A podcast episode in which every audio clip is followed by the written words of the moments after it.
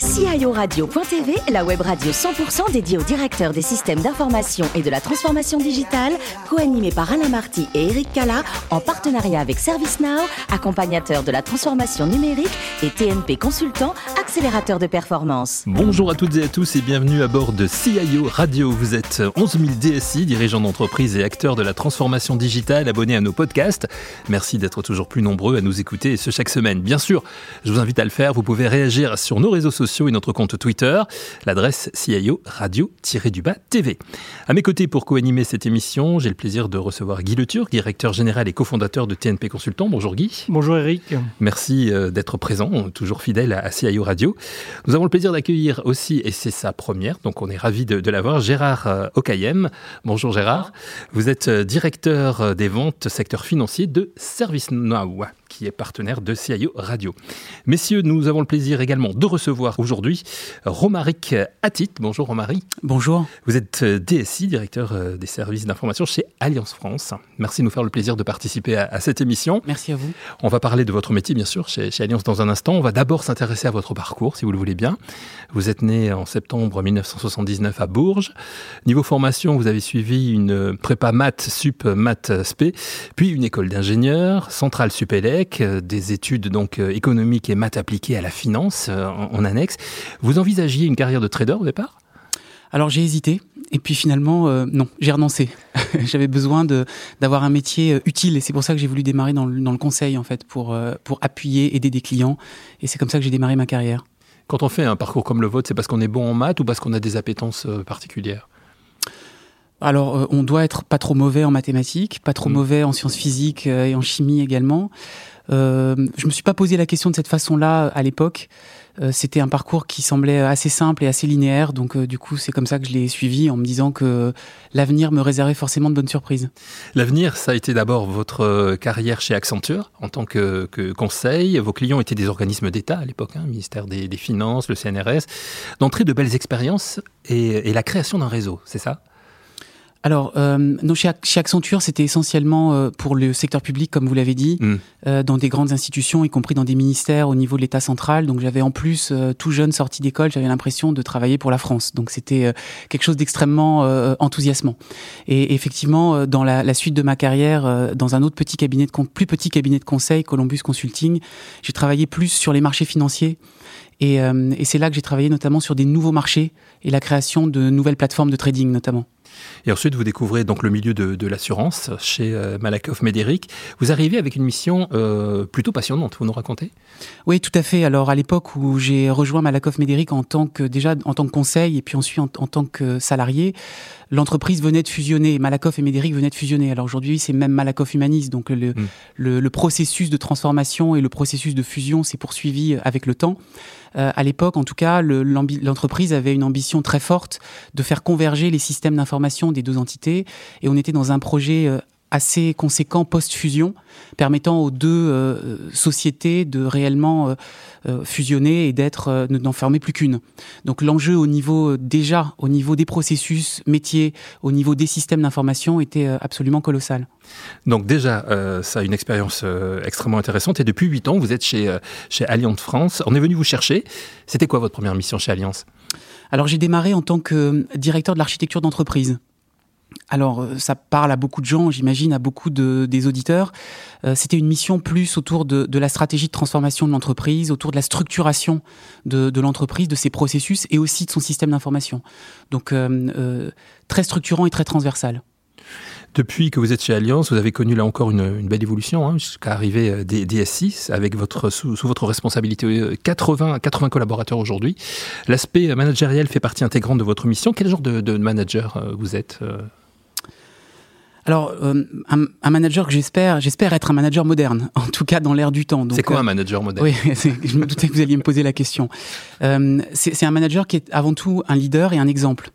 On n'est plus dans les manières de fonctionner à l'ancienne et encore moins aujourd'hui avec des logiques de télétravail. Le management s'est beaucoup renouvelé et on est euh, euh, réellement à la fois des inspirateurs, on donne un cap, on donne une direction, on donne un sens également. Et je pense que c'est très important pour tous les collaborateurs cette quête de sens et, de savoir dans quelle direction euh, ils doivent ils doivent aller.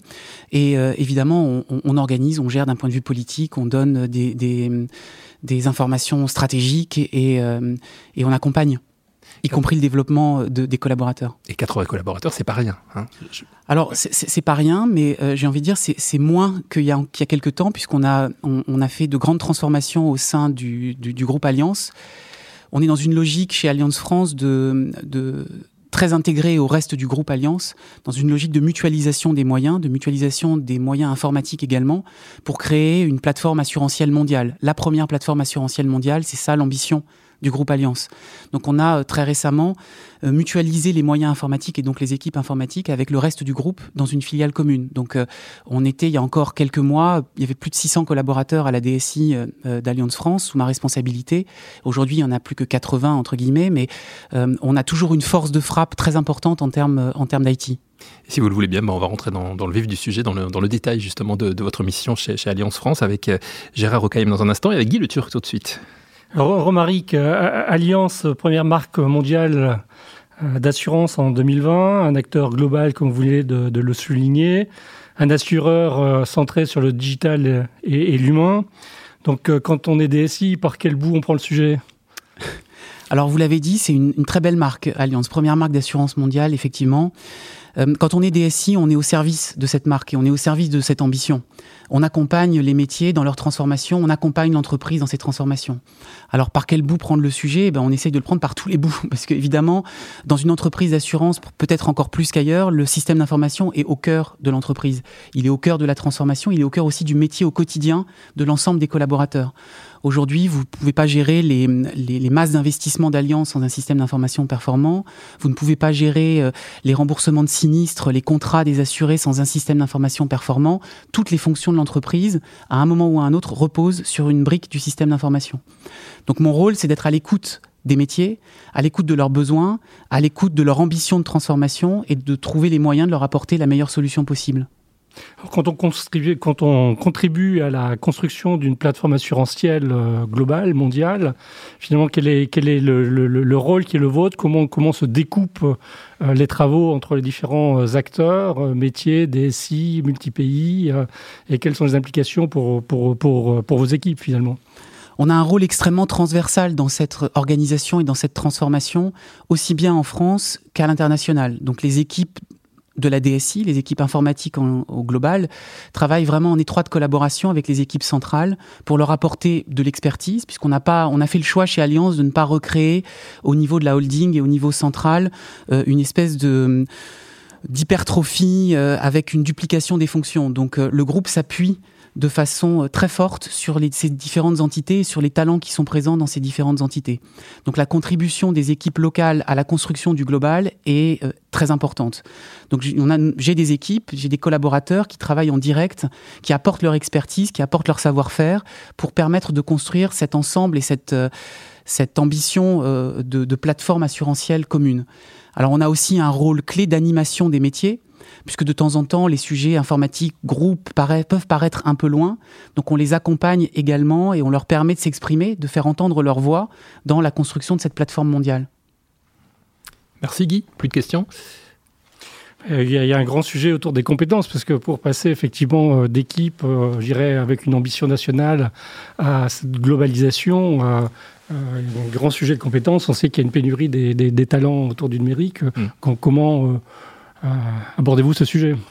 Alors, c'est une très bonne question, merci, et, qui est très juste. Euh, et c'est pour ça qu'on a fait le choix au sein d'Alliance de mutualiser et de mettre toutes les compétences informatiques dans une filiale mondiale, pour que notre marché de recrutement soit désormais un marché mondial et non plus une somme de marchés locaux.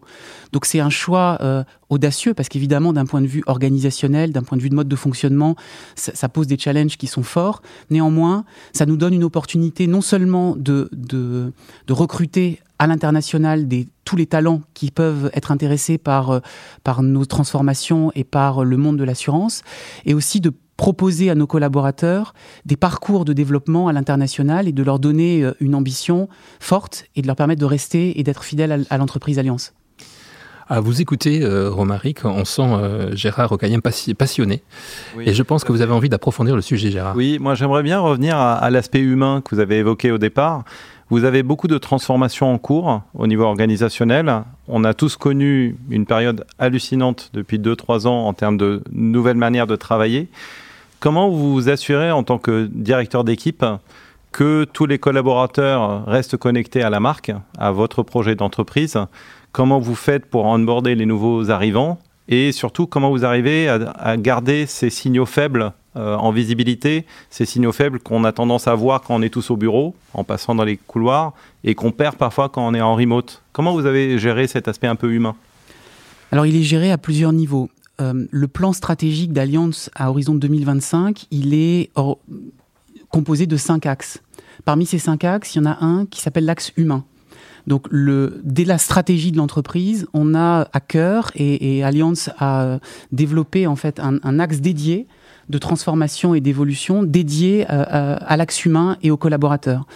Et ça passe par beaucoup d'actions euh, diverses, à la fois au niveau de l'engagement des collaborateurs au quotidien, en leur proposant euh, des activités euh, complémentaires de mentorat, de leur proposer une ouverture en fait sur le reste du monde, parce que ça correspond aussi à une attente des collaborateurs, cet engagement social et cette responsabilité sociale de, de l'entreprise.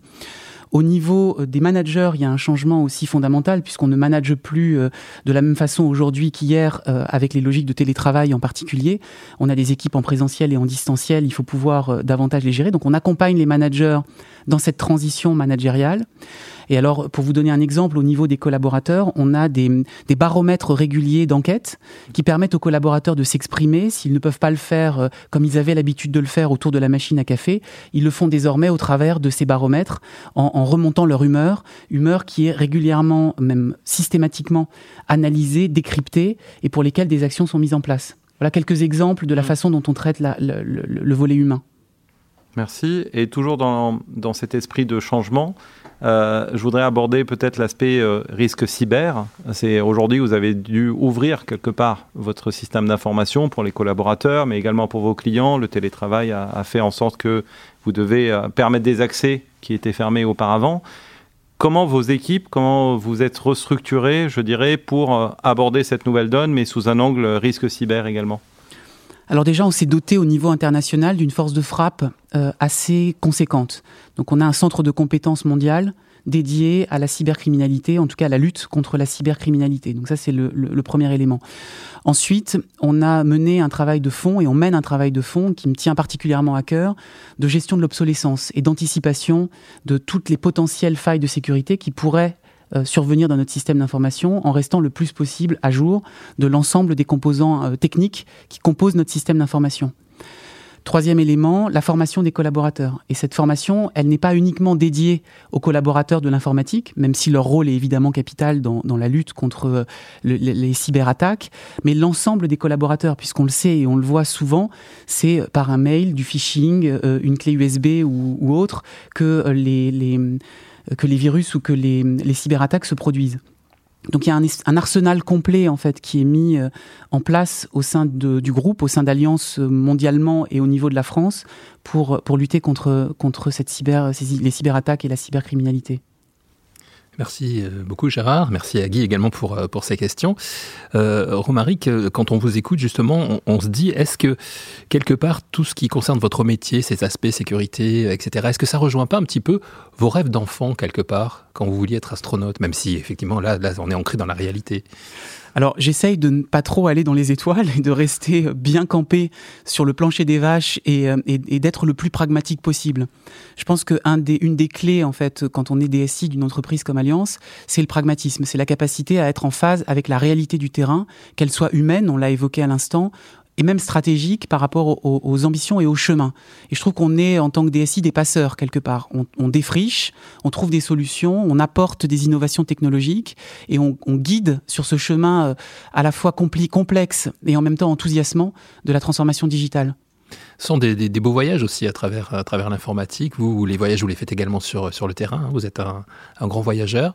Les voyages que vous avez préférés alors, j'ai beaucoup voyagé moins ces derniers temps, je vous l'avoue, mais comme beaucoup de comme monde, beaucoup de monde malheureusement. Euh, oui, effectivement. Alors, les deux, je pense que les deux voyages qui m'ont le plus marqué sont de nature très différente. Le premier, c'était euh, euh, auquel je, je pense, c'est un voyage en Inde qui m'a absolument bouleversé euh, Mhm. pendant plusieurs semaines avec euh, avec un sac à dos et assez peu de moyens. Au final, j'ai sillonné toute l'Inde du Sud tout seul. tout seul, absolument. Euh, parce que je pense que ce sont des bons moyens de se recentrer, de se retrouver, de quitter un peu la frénésie du quotidien pour, euh, pour réfléchir, pour avoir un peu de temps pour soi et puis surtout pour être à l'écoute et ouvert sur, sur le monde extérieur. Euh, le deuxième voyage qui m'a énormément marqué, il était dans un contexte complètement différent, c'était au Groenland, euh, en, en parfaite euh, autonomie sur un kayak, où j'ai euh, passé pareil trois semaines à sillonner les, entre les icebergs et à, et à découvrir le Groenland euh, de façon itinérante. Oui, puisque vous êtes sportif également. Un peu, oui, Ouais, vous pratiquez la natation, c'est ça tout à régulièrement. fait, oui, régulièrement. Et puis pour terminer, vous accordez du temps également à, à la littérature. Vous aimez, vous aimez lire. Quel est votre dernier coup de cœur en matière de littérature?